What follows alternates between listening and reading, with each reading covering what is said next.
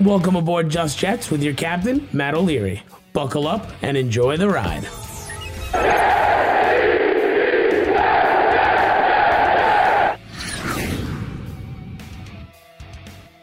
Hello and welcome to Just Jets episode number, what the hell are we up to? 123? Yes, 123. What's going on? I am Matt O'Leary back with another episode.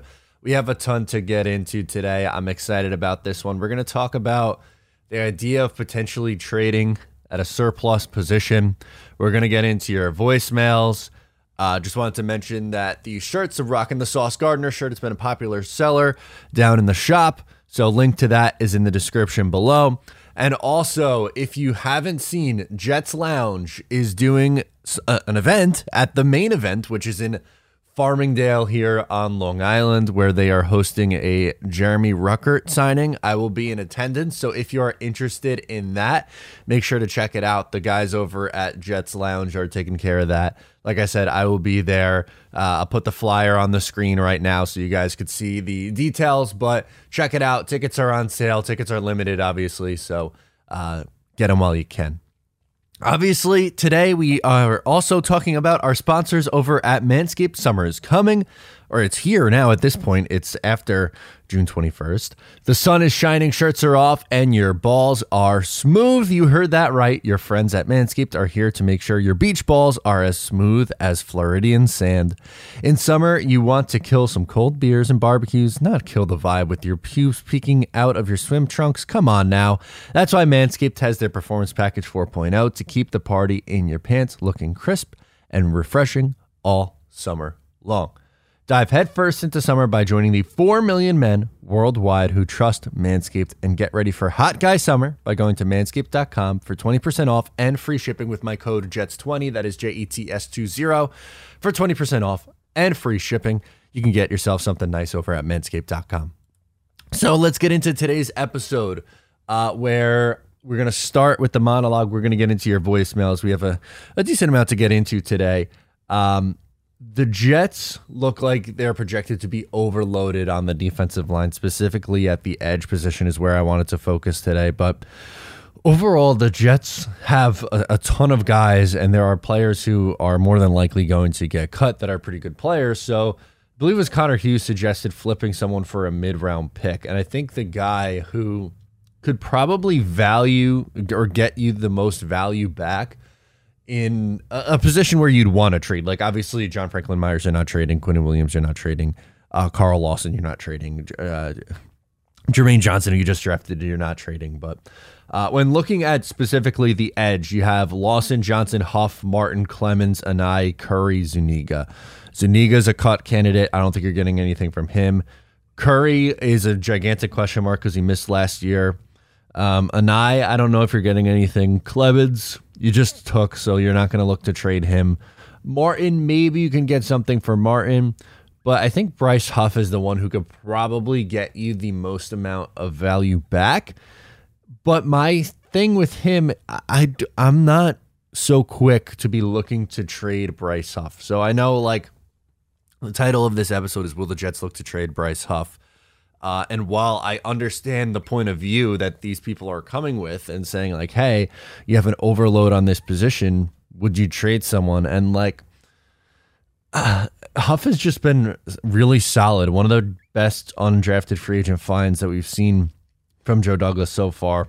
He was top 10 in pass rush win rate before his injury last year. He was really effective, obviously got hurt, missed some time. Then when he came back, I don't think he was really ever really the same, but with the amount of injuries that the Jets have dealt with over the last few years, I again, I don't know why you'd be so quick to be like, "Oh yeah, we finally have some depth at a position. Let's hurt that depth and get more future assets." I'm at this point, I'm kind of tired of the future assets game. I really am. I like am I going to get myself excited if you flip Bryce Huff for a fifth round pick? At this point in the rebuilding process, I don't care about that fifth round pick. And maybe that's naive. Maybe that's silly for me. Uh, maybe I'm being a little too stubborn, but I want I want some good players on this team because the storyline that I've been trying to push, or the narrative I guess that I've been trying to push, is that it's time for the Jets to start winning football games now at this point. We know the drill. They have six wins in the last two years.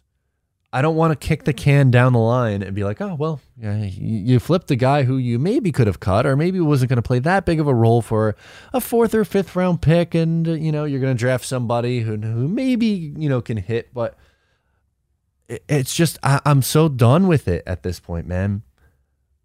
Why can't you keep your good players? Why can't you keep your good finds? Bryce Huff, in this example, is 24 years old. I don't know. Maybe you could say like, oh, well, maybe it wouldn't. Maybe it'd be a Nye or a Martin or someone like that. I get it, but if you're looking for if like we're gonna really play the game here of the Jets are gonna try to trade someone on that defensive line or uh, specifically with that edge group. The one that would probably is like semi realistic to trade, and the one would that would have the best value is Huff. So obviously you have to give something to get something, and I, I just I I wouldn't I wouldn't do it at this point. I wouldn't. Number one, I wouldn't cut him, which I mean, some people are thinking maybe Bryce Huff gets cut. I would not do that. But I also wouldn't trade him. I don't think it makes any sense. I, am so over, and I, find, I sound like a broken record, but I really am so over the idea of trading guys for future assets. It's enough of the future assets. Joe Douglas came in in 2019, and that's when he really started to, you know, get those future assets. The Leonard Williams trade, Darnold, Jamal Adams, it's time. Start winning games. It's ridiculous. I'm so over the idea of just kicking it down the line and be like, oh, well, it's got to take, you know, it's going to be seven years before you're competitive in this AFC.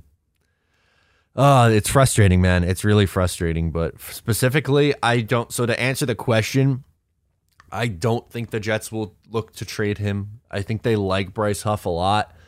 Um, they're going to have to make some difficult decisions on that defensive line, that's for sure. Uh, but specifically when it comes to Bryce Huff, I would be really surprised if they made a decision like that. I don't see it. I really don't see it with Bryce. He's too good. He's too good. He's too valuable to this team. You need depth edge rotational guys, and he is one of the better edge rotational guys that you could ask for. And again, with the injuries, like what Carl Lawson didn't play last year. So you're going to say, all right, Carl, you're coming off an injury, man. You, had, you didn't play at all. You had an Achilles last year. Uh, and, and, by the way, we're going to trade one of our better edge rushers uh, in the mix. Why? I don't. I don't get it. Uh, so that's going to be a no from me. So with that, let's get into these voicemails. We have a few to get into today, and uh, I'm excited to hear your guys' questions this week, as always. Oh, first up, we got Buffalo Jet Fan. If you don't know who Buffalo Jet Fan is, you should be subscribed to his YouTube channel. He does phenomenal content. We collabed a little while ago. Gonna have him on eventually to uh, get him over here. Uh, but he has an interesting scenario here. It's kind of an offense versus defense scenario. Let's hear it. Matt O'Leary, what's going on, dude? What up? Calling from Buffalo. This is Kevin, the Buffalo Jet fan. Got a question for you, brother. As the roster sits right now, looking into your crystal ball, if we're at the end of a close game next year, would you be more confident in the offense having to go and get a score or the defense having to get a stop? Mm. Look forward to your take. Stay grinding. All gas, no brake. Love it. Interesting question. Um, and while I think the defense got better this offseason, obviously, and through the draft, I'm still taking the offense. I think the offense is significantly ahead of the defense right now in the rebuilding process, which is strange, man. We're not used to that as Jet fans. Usually it's the other way around, right? How many years, even when the Jets were good, like in 2009 and 2010, that was the most, if you asked me that question during that stretch, of course, you're saying the defense to get a stop, which is, I, guess, ironic because they weren't able to get off the field against Pittsburgh in the 2010 season AFC Championship game. But I mean, right now, I have more faith in the offensive coordinator than the defensive coordinator. And I think last year, I mean, we saw it. Last year, the offense was better than the defense. And I think the offense has more weapons and is further along. Uh, I think the defense has made strides, like I said, but uh, uh the offense is significantly further along. Uh, so I want to go down the field and score. That's my answer to that question. But it's an interesting one, Buffalo Jet. Let me know in the comments what you guys think. Brandon in North Carolina. Ooh, okay. We were gonna do another Jet fan story. I love these. Hey, Maddie, how you doing? This is Brandon uh, in Charlotte, North Carolina. Um, I, I love all hearing all the stories of how uh, you know the, some of the listeners have become Jets fans. So I wanted to give my story. I thought it was pretty cool. Um, so my uncle is an alum for University of Pittsburgh. He graduated with Curtis Martin. Oh, um, and they were friends. And I got to meet Curtis a few times. Um, and my household was a giant uh, household, which is funny. But um, I didn't really like. I liked Curtis Martin, but I didn't really like New England. So I, you know, I just followed him while we all rooted for the Giants, right? But then once the trade happened for Curtis Martin to the Jets, I could root for them, and so I switched over to the Jets, uh, and I haven't looked back since. And I've been a Jet fan, you know, for you know almost 30 years now. So uh, that's my story. Go Jets! Great stuff, sir. Keep it going, man. Have a good one. Bye bye. Appreciate it. Thank you so much for calling in. I think that's a really interesting story. I like that. Um, and it makes sense too, right? Like obviously your your dad uh, graduated with uh, Curtis Martin, or uncle, excuse me. I'm sorry, your uncle. Um, I am similar in a sense, but okay, I was always going to be a Jet fan, like my dad was a Jets fan. But I will say this: Curtis Martin is one of the biggest reasons why I am a Jets fan because uh, I was a, a kid, obviously, when he was on this team. I really the 2003 season is always one that uh, I look at as the first one where I, like I really understood what was going on. I was into it. I got it. Um, I watched football before that, but it wasn't like every week. You know, you're you're in front of the TV, start to finish, watch the whole jet, like you know, all like that.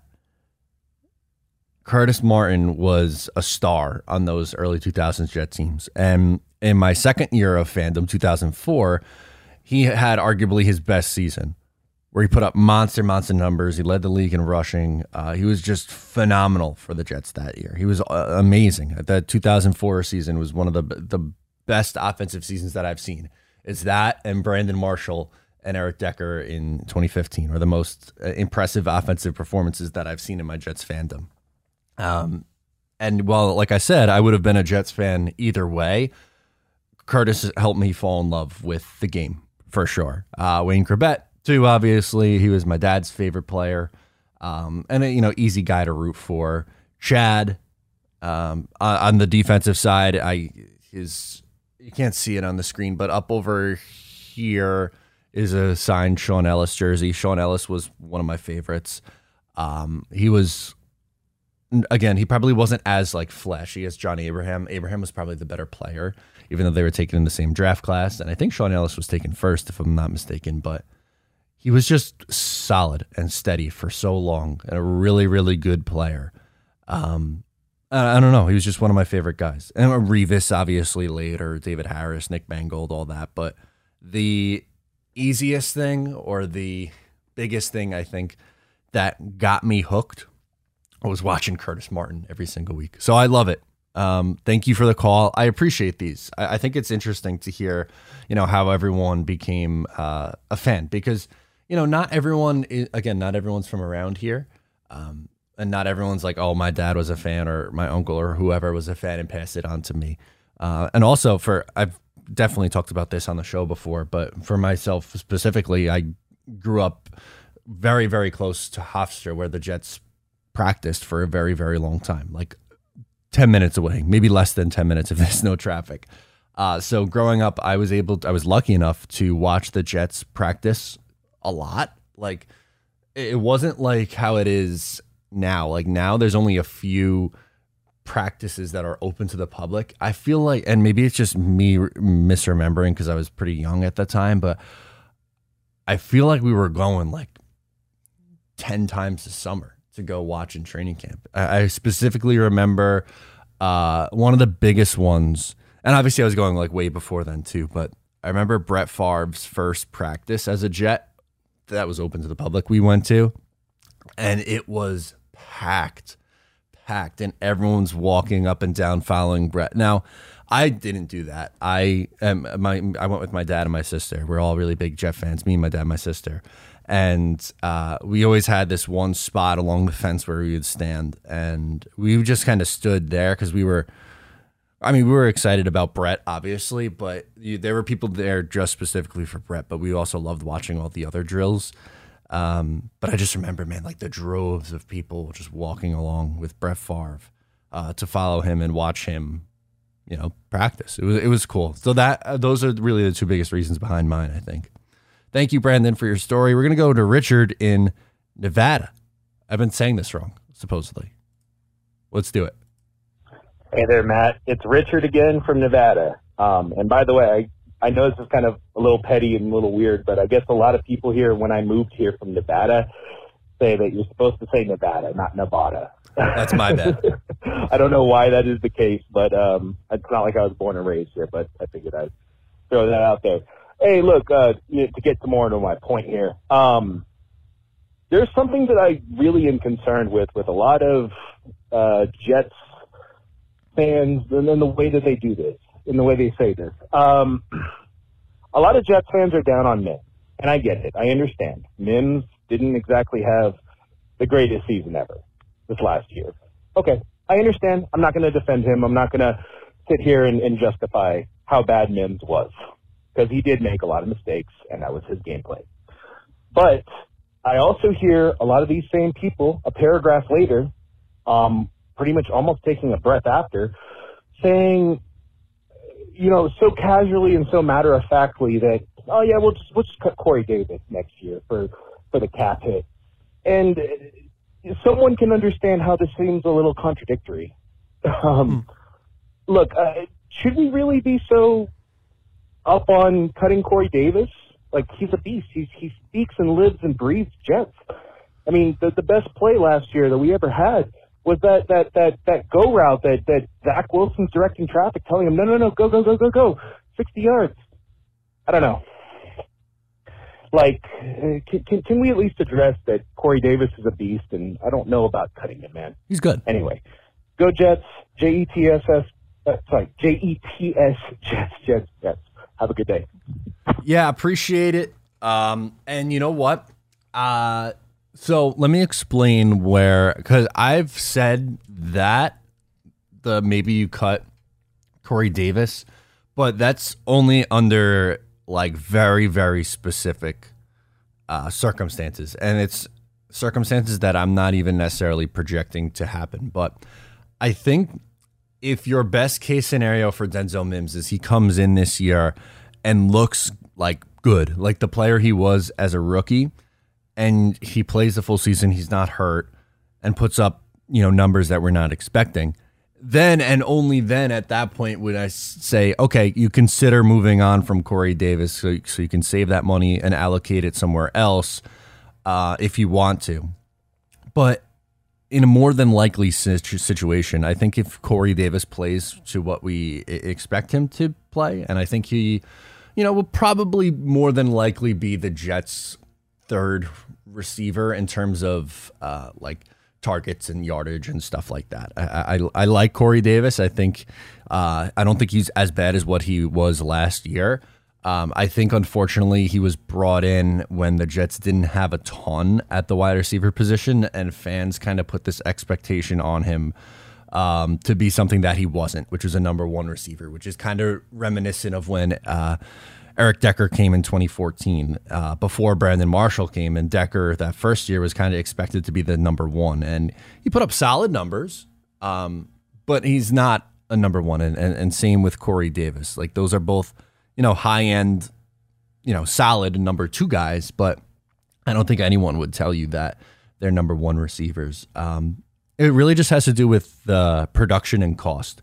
Um, I think he's going to be solid. And again, I'm not saying just cut him to cut him, but if there's a scenario where Denzel Mims looks as good as what Corey Davis does this upcoming year, then maybe that's a decision that you make. I'm not putting a high likely percentage on it. And I do get where you're coming from. It is a little hypocritical when you see the people who are like, oh, I'm all the way out on Denzel Mims. And then it's, okay, well, we're definitely moving on from Corey Davis at the end of the year. I don't know if that's the case. Um, so I do agree with you in that regard. Let's do John in Tennessee. Okay, we got a couple things from him. We're to do best case scenario, and then a over under, a couple under over unders. Hey, Matt, John out of Tennessee. Hope you're doing well. Thanks for the content as always. Uh, so I saw this uh, kind of best possible projections for every team uh, article out in uh, an international article, and it was kind of an interesting thing where it uh, had the Jets' best case scenario being we have a offensive rookie of the year candidate in Breece Hall. We have a MVP candidate in Zach Wilson, and we have a top 10 defense as far as best case scenario for the Jets. Now, obviously, that'd be a dream come true on basically every front. And uh, I do think that that would mean we must be a playoff team at that point. But I'm curious at what you would have our record if those three things were holding true. Again, not meaning that we have Zach Wilson winning MVP, but he's in the conversation. And same with Breece uh, for Rookie of the Year. Uh, personally, I would say that at that point, the only games I still see as losses would be the Broncos game, just because on the road at the Broncos with their improvements, that's, tough. just a tough game. Uh, I would have one of the two Buffalo games still as a loss, and I would have, I think, the Bengals game because I think they're going to be a lot more prepared for us based off of what happened last time. Uh, still as a loss. Obviously, there could be one or two more in there. We could also maybe turn one of those around, but those would be the three that I'd be like, still definitely a loss. Any past that, I think we could win. Uh, so just curious where you'd have us at if that article were to be even somewhat true. Uh, other question would be with uh, a higher or lower, basically, of projections for our offense. So for our running backs receiving, our whole running back room, would you have us higher or lower than 600 yards receiving for our Over. running backs? For our tight ends, would you have higher or lower than 1,200 for our whole running back room? Under. And for our wide receivers, 2,500 for our whole room.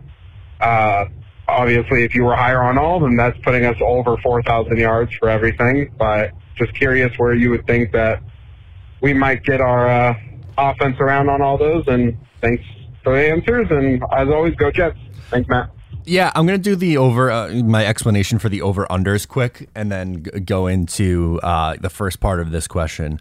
The running backs, I think, will very much so be utilized in the passing attack. I think the over there is um, a pretty easy feel for me at that point. Wide receivers, I feel the same way, just because there's so many. I think they're gonna spread the ball around a lot. Tight ends, I love the three additions they made at the tight end position. Um, I'm going to say under. I think you're looking at more uh, something closer to like 800 or 900 receiving yards there. Um, and maybe it's more, but this is something that I, I've said on online. I don't know if I've ever said it on this show before, uh, but I've definitely mentioned it on Twitter. Like I, I'm in the process right now of trying to do my projections for the upcoming season. Um, and it's very, very difficult. I'm having a hard time doing it because of how many weapons the Jets have. Like, where are they going to spread? They're going to spread the ball around a lot. So, where is the ball going to end up going to? So, I've been having trouble with that because on paper, it's so easy to say, like, oh, yeah, like Conklin could put up like 600 receiving yards. And same thing with Uzomah. So, that's 1,200 right there. And you could get a 1,000 out of Elijah Moore and you get 900 out of uh, Garrett Wilson. And then you can get uh, 800 out of Corey. D- and then it adds up, and you're like, oh my God, I'm, I have Zach Wilson throwing for 5,400 yards. Like that, that's, I would love for that to happen. And we'll get into that in the first part of this question here from John. But um, I, I don't think that's reasonable or fair for projections or, or guessing. Um, so I'm having a hard time with that. But so that's the reason why I'll, I'm going to go under with the tight ends and over on the other two. For the first part of this, uh, if they have, if Zach Wilson's an MVP candidate, which is just that's flat out insane, and then you have uh, the potential of a Rookie of the Year candidate in Breece Hall, and did you mention and a top ten defense too? I mean that that's a recipe to win twelve games. Like those are a top ten defense and an MVP candidate at the quarterback position. That's enough to be a Super Bowl contender. And again, I don't think that's, and I don't think John's saying that this is um, a fair expectation, but if that happens, then watch out because that's exactly how you want to build a team. Uh, you want your quarterback to be an MVP candidate. You want the playmakers to be better because of the quarterback, not the other way around. You don't want the quarterback to be better because of the playmakers. Um, and if you have a top defense, then you have a chance to win. Uh, let's do Jake and Jersey. Here's an interesting one, kind of going off uh, similar with the projections that we just talked about, but uh, this is going to be more of the college projections. Hey Matt, what's going on? It's Jake from Jersey. So I'm driving home right now. I would have done the numbers myself, but I'm driving. But um, anyway, I'm listening to your video right now on the Zach Wilson's number game. Um, just curious, if you took his last season in college and stretched that out over a 17 game season, how would those numbers look? I know it's probably pretty nuts. I think he had like 33 touchdowns yep. and like only a few picks. But uh, anyway, yeah, if you could maybe do those numbers and put them on the show. It'd be cool to see what those would be. Thanks, man. Love the show. Have a good one. Yeah. Okay. So speaking of big time numbers, this would be if this doesn't win the MVP. Um, I don't know what would. But his final year at BYU, he had a 73.5 completion percentage, 33 touchdowns, three picks, 3,692 yards in 12 games that same pace over 17 games is 5,230 yards, 47, 4 7 touchdowns, and four interceptions. that, that is an unbelievable season. I don't think we're going to see that from Zach Wilson this year. Um, I don't think that's fair to expect that, but I would love to see a quarterback season like that. Uh, my brain can't even compute something like that happening. Let's do Drew in North Carolina. He's got regression candidates that he wants to get into. Okay, let's do it. Hey, Matt, this is Drew from Charlotte, North Carolina. My question for you is who are your top three regression candidates for the New York Jets? Doesn't have to be in any order, just who are the three players who are most likely to regress this season? Obviously, mm. I hope we're wrong about this and no one regresses, but with the New York Jets, though, that's not going to happen. And honestly, how much do you think it will impact the overall progression of the team?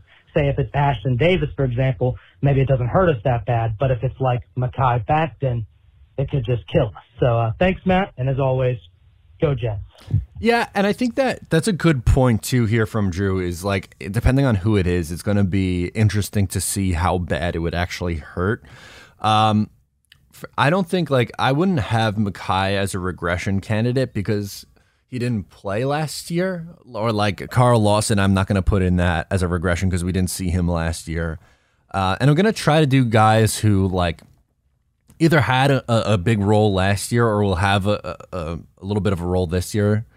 Um, so the three guys that I came up with, um, and again, I, like I'm not obviously I'm not rooting for these, but I like just trying to think of like okay, who can maybe take a step back.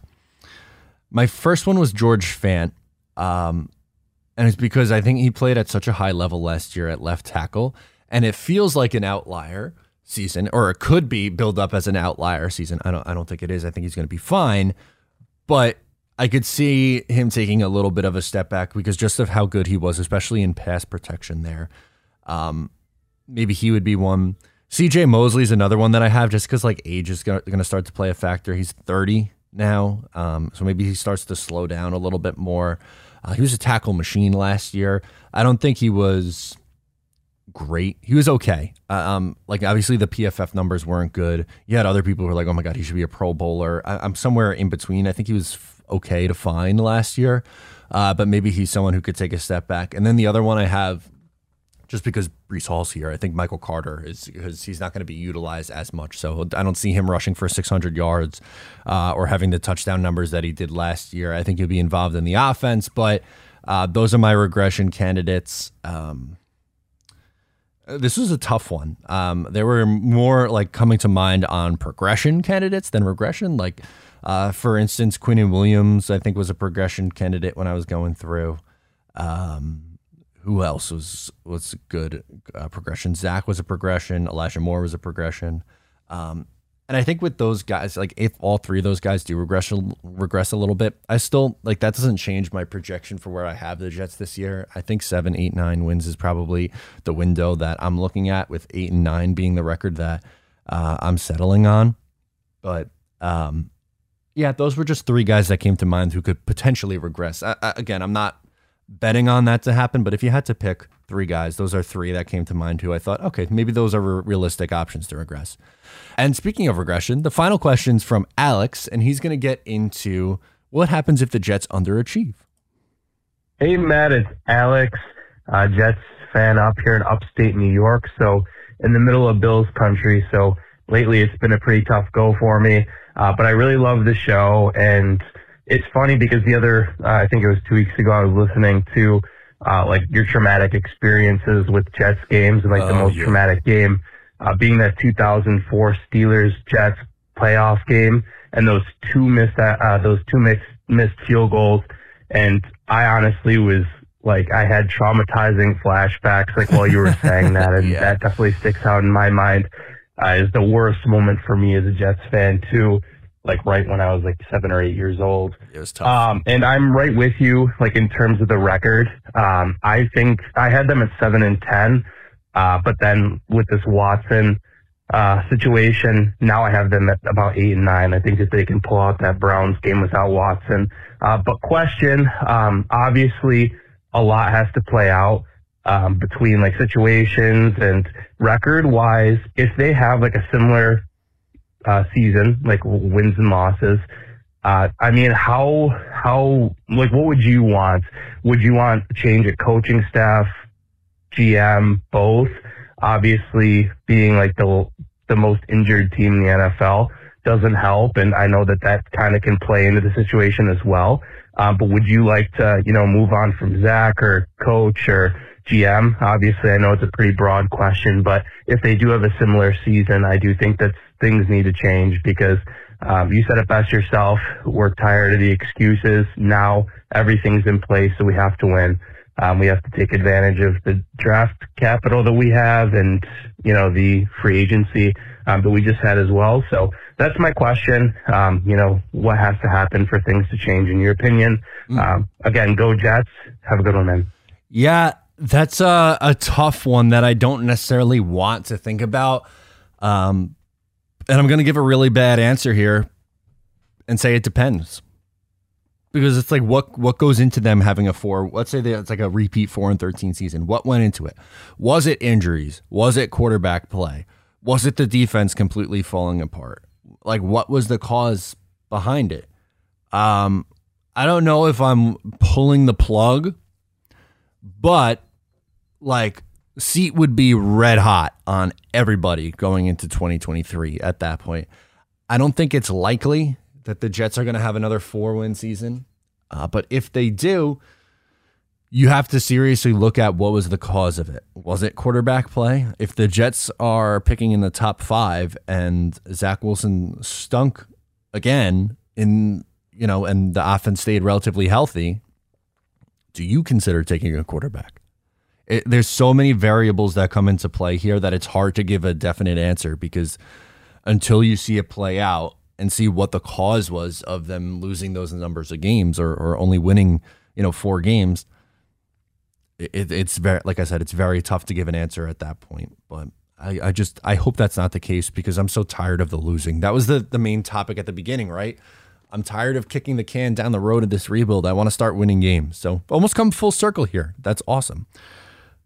Wherever you listen to the show, please make sure to subscribe, give a like on YouTube, leave a rating or, or review. Really helps a lot. Appreciate all the love and support. Once again, I am Matt O'Leary. Thank you so much for tuning in to episode 123 of Just Jets.